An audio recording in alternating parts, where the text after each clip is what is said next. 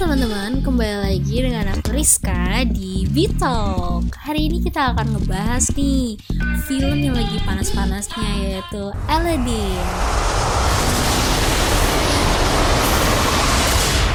Oke, langsung aja. Tanpa basi-basi kita langsung ke topiknya Nah guys, Aladdin ini pada awalnya merupakan film bergenre animated musical fantasy produksi Walt Disney Feature Animation yang dirilis oleh Walt Disney Pictures pada November 1992.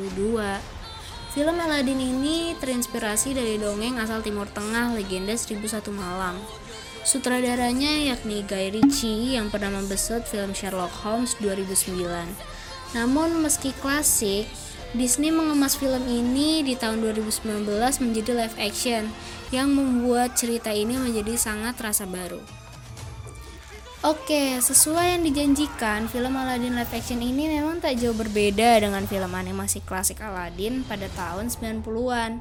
Namun, perbedaan itu tetap jelas ya, terlihat pada pakaian yang digunakan oleh Aladdin.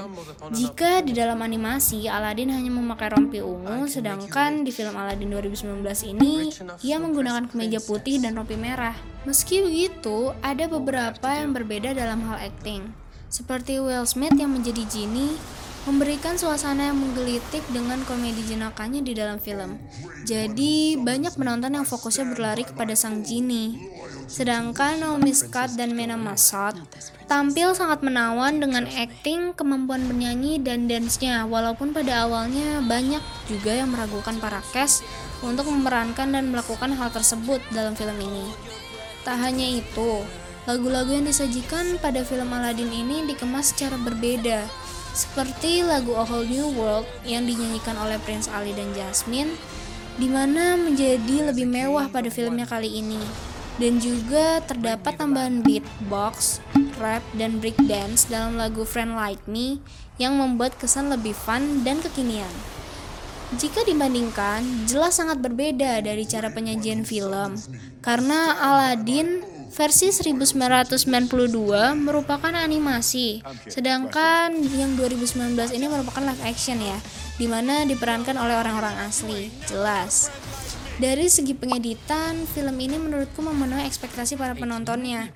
Karena film ini terdapat Genie yang merupakan bukan manusia, jadi jelaslah penonton sangat mengharapkan Genie ini tidak menjadi hancur nantinya di live action.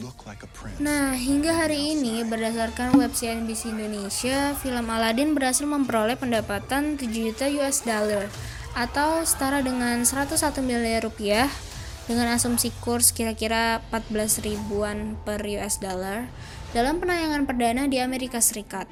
Seperti diketahui, Walt Disney Studios telah merilis jadwal dan jumlah film yang akan mereka tayangkan di layar bioskop hingga 2027. Film-film ini termasuk dari studio yang berada di bawah kerajaan mereka seperti Marvel Studios, Pixar, Lucasfilm, dan bahkan Fox yang baru saja mereka akuisisi.